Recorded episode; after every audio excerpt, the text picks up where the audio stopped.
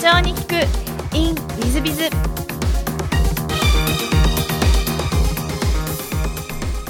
ィズビズの新谷です。先週の続きをお聞きください、えー、古田古田を、えー、創業されて、はい、もう最初から上場は目指されたんですか？はいあのー、まあこういう言い方が、あのー、正しいかどうか分かりませんが私はまあやっぱりそのもう本当に、まあ、ほぼゼロから、まあ、スタートしましたので、えー、そういう意味ではあの投資家の皆さんから、あのお金を募ってですねで、まあ、私のビジネスプランに対してあのかけてくれた方々へのお,、まあ、お約束というのは、まあ、エグジットと言ったらいいんでしょうかやはりその IPO だと、まあ、いうふうにこう思っておりましたので、まあ、これはもうその迷う余地はないというか、まあ、最初からその選択肢を選んだという、まあ、結果なんですね。上場についてあのご苦労とかはあられたんですか？まあ、今から考えると、あのまあ、よくあんなことできたなというぐらい、まあ、いろんなことがありましたけどもただし、あの全てはやはりその当初の、あの投資家の皆さんが応援してくれたあのことの延長線上でですね、まあ、だんだん投資家の規模も質も変わってきましたけどもしかし皆さんがやっぱり我々のやろうとしている内容を応援してくれてるという基本ベースがまあ、我々を最終的にそこまで持ち上げてくれましたしで、まあ、不思議なものでやっぱそういったことが世の中的に、まあ、我々浅いというフルーツをですね、まあ、あの中心に売る会社ですけど知名度を上げてくれたり、まあ、市場がこれほど短い間に大きくなるというのは、まあ、当初はねあの想定した上でやってたわけではないですから、まあ、全てがそういうふうにいい方に、まあ、働いてくれたんですけども、まあ、皆さんのやっぱ支援あっての上々だったと思いますね。なるほど素晴らしいですね。あのもしよろしければ古田古田さんの、まあ、今やってる事業およびこれからこういうふうに古田古田さんを展開していきたいということをお教えいただきたいんですけども、はい、あの私が、まあ、この会社を起こしたのはですね先ほど言ったようにチョコレートの新しいものっていうのがきっかけだったんですけどあのその、まあ、サプライヤーというかアマゾンに行ってあの見たところがですね非常にその運命的な出会いがあって。まずはその日系人日本の移民だったということとですねそれとその彼らのやっているその農業がですねアグロフォレストリーというんですけど、まあ、森林伐採した後の跡地にですねあのいろんなフルーツをこう植林しながら、まあ、まるで森森を作るようなですね、まあ、農業をやられていた、まあ、ここがすごく印象に残りましてですね。で、まあ、あのそこの、まあものというか製品、えー、果物ですねを、まあ、販売することで、まあ、彼らのその、まあ、少しでもサポートになる。というところがですねもともとの原点なんですね。ですから、まあ、我々はあのそういう、まあ、新しい次世代型の、まあ、農業というか、まあ、もう少し言うと次世代型のこう経済というか、まあ、こう自然をベースにしたようなですね経済っていうのが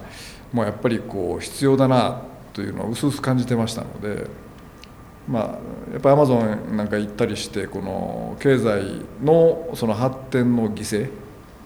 にならざるを得ないやっぱり自然っていうものをですねやっぱ目の当たりに見ますと、まあ、どんな人でもそう感じるんですけどね、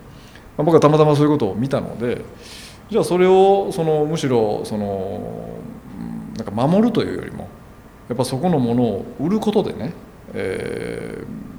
ー、結果的に守るというような新しいモデルがですねこのアグロフォレストリーはできそうな気がしましたので、まあ、それで立ち上げようということになったんですね。なるほどなるほどあの古田古田さんこれからも未来がすごく開けてるようなお話でございまして、えー、大変素晴らしいんですがちょっと全然違う質問もさせていただきたいなと思うんですが、あの事前にあの好きなもの好きなことというあのご質問しましたら大変面白いお答えで自然コーヒー若モーレ鉛筆アマゾン料理逆境チャレンジものづくりブランディング革命サーフィン健康ということでまあやっぱりそのアマゾン浅いの件をやってるのか自然とかそういうお話がやっぱりいっぱい出てくるんだなということであの自然好きでいらっしゃるんですか社長様。そうですね。あの、まあ、自然は好きなんですけど、まあ、おそらくですね出来上がったものより新しく作る方が好きなんでしょうね。ですからその、まあ、自然っていうのはある意味そのベースですからまあ、それをまず大事にしたいと。でそこからですねそれが正しい方向に何かクリエイトしていく、まあ、そういうことが好きなんだと思いますね。なるほど、はい。でさすが社長様らしい、まあ、上場企業の社長様らしいお答えなんですが逆境革命チャレンジ好きということでお答えをいただいてまして、まあ、あの典型的な社長様というか成功している社長様という感じなんですがこれなんかあのこういうお言葉を選ばれた理由というのは何かあられますか、これはもうシンプルですね。イコールビジネスチャンスですね。はい、あのやっぱり人がやってるものをやったところにビジネスチャンスはないわけでその我々あの 3F なんて言うんですけど、まあ、不都合とかね不条理とかね不便とかまあいろいろありますよね世の中にでそこにこそ、まあ、ビジネスチャンスがあってで特にあのベンチャー企業は、まあ、その隙間を埋めていくのが、まあ、あの仕事だと思ってますので、まあ、それを言葉に表すとそういうことになるんじゃないでしょうか。なるほど、もう本当に勉強になるお話ばかりで本当にありがとうございます。でさらに座右の銘はあの、まあ、本当にあのえー、長澤社長様らしいんですが、アマゾンは大車輪のごとしというのを選ばれてらっしゃって、これはのどういった意味でいらっしゃいますか？すみません、本当はね、座右の銘らしからぬ言葉だし、あの私が単純に作った言葉なんですけど、ただ、これ、事実ですね、あの以前、あのアマゾンであの大きな植林の会社を経営されていた、私の尊敬するあの社長がいらっしゃって。でその方が私がこのビジネス始めるんだというあの話をした時にですねいただいた言葉なんです「長澤君」「アマゾンは大車輪のごとしだ」と。で意味がよく分からなかったんですけど、うんまあ、結局ですねどういうことを言ってるかというと、まあ、非常にですね何かを動かそうとする時にアマゾンあの相手のビジネスというのはですねそのエネルギーがいるんです。で1人や2人のエネルギーで動くもんじゃないと。でですからまあ苦労するぞと、まあ、いうことですよね立ち上げは。でしかしですね一旦動き出すと大車輪ですから一つの回転が大きいと、まあ、こういうことを信じてやりなさいと、まあ、こういうことだと思うんです。で今まだ車輪動いてませんけどね。あのただまあそういったことをまあ信じてやってるという、まあ、そういう意味なんですね。まあ、上場までされてるんで車輪がかなり動いてらっしゃるという感じだと思いますけども、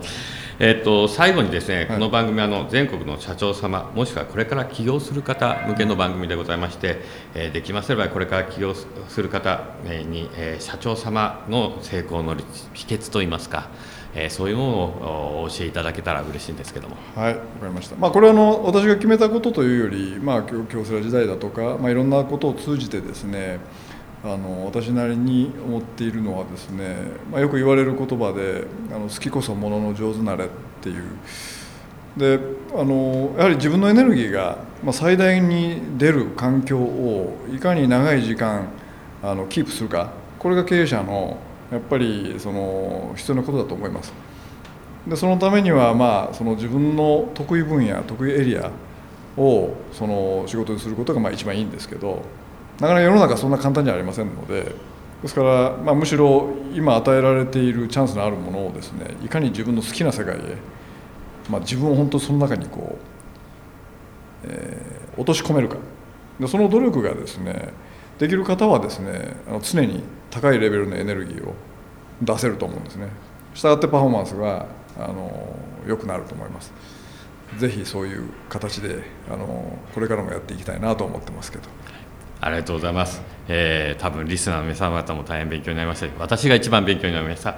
えー、リスナーの皆様、えー、本日もお忙しい中、お聞きいただきまして、誠にありがとうございます。えー、ぜひ皆様の参考にしていただければと存じます。えー、長澤社長様、ありがとうございました。どうもありがとうございました。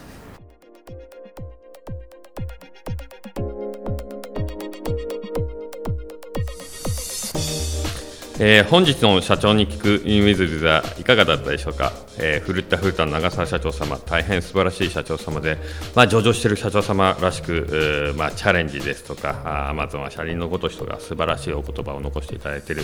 ます。で朝日はあの今回とうとう広辞苑にも載ったそうでしてこの広辞苑に載った今まで載ってなかったものが載ったということはえー、古田古田様、長澤社長様のお力で工事に乗ったんじゃないかなと思います。大変素晴らしいことです。えー、まだまだ成功してない、えー、もっともっと頑張るということを長澤社長様おっしゃっていらっしゃいまして上場企業の社長様にあの共通ですねまだ成功してない成功したつもりはない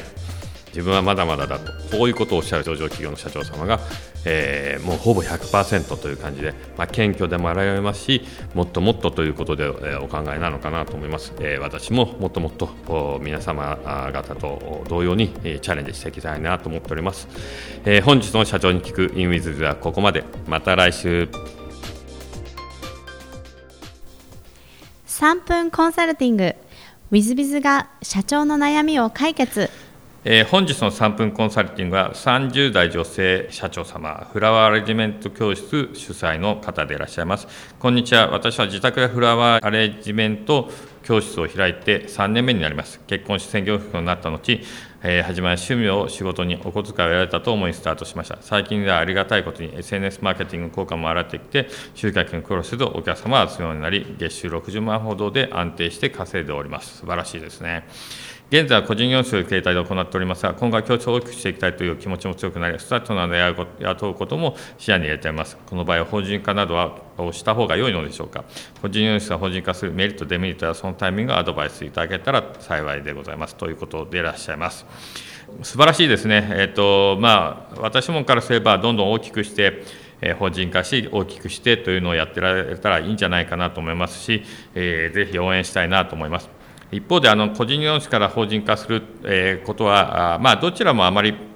法人税とはそれほど変わりませんので、えー、まあ、それより規模によって、えー、法人税は変わりますので、そういう意味ではあまりあのどっちがメリットということはないと思います。むしろあの人を雇うということは、やっぱりあのメリットもありますし、デメリットもあるんじゃないかと思います。特にあのやっぱりあの人を雇うためには、やっぱりまず法人化した方が、株式会社化した方が人は雇い入れやすいですし、ただし株式会社化して、えー、人を雇うということは、え、社会保険料などをきちんと払う、労働保険とかのお金をきちんと払うということになってこようかと思いますので、そういう意味で、えー、それは企業側からするとリスク、人を雇うというのはリスクということになります。えー、簡単には解雇もできませんし、えー、お辞めになっていただくこともできません。そういう意味で、人を雇うということが一番のリスクではあるということはご理解いただいた方がいいんじゃないかなと思います。え、よく最近あの、私のところに面接に来られて、社保、社会保険料は払ってくださいますでしょうかみたいなご質問する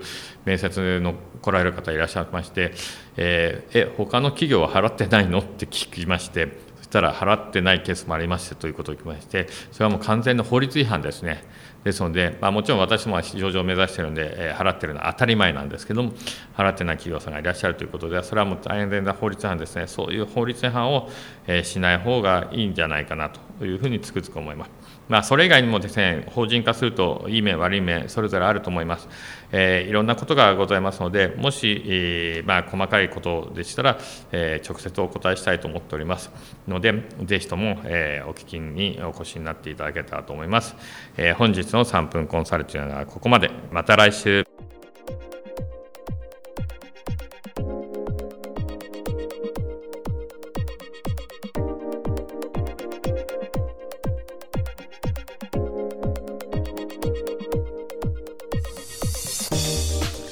最後までお聞きいただきまして誠にありがとうございました。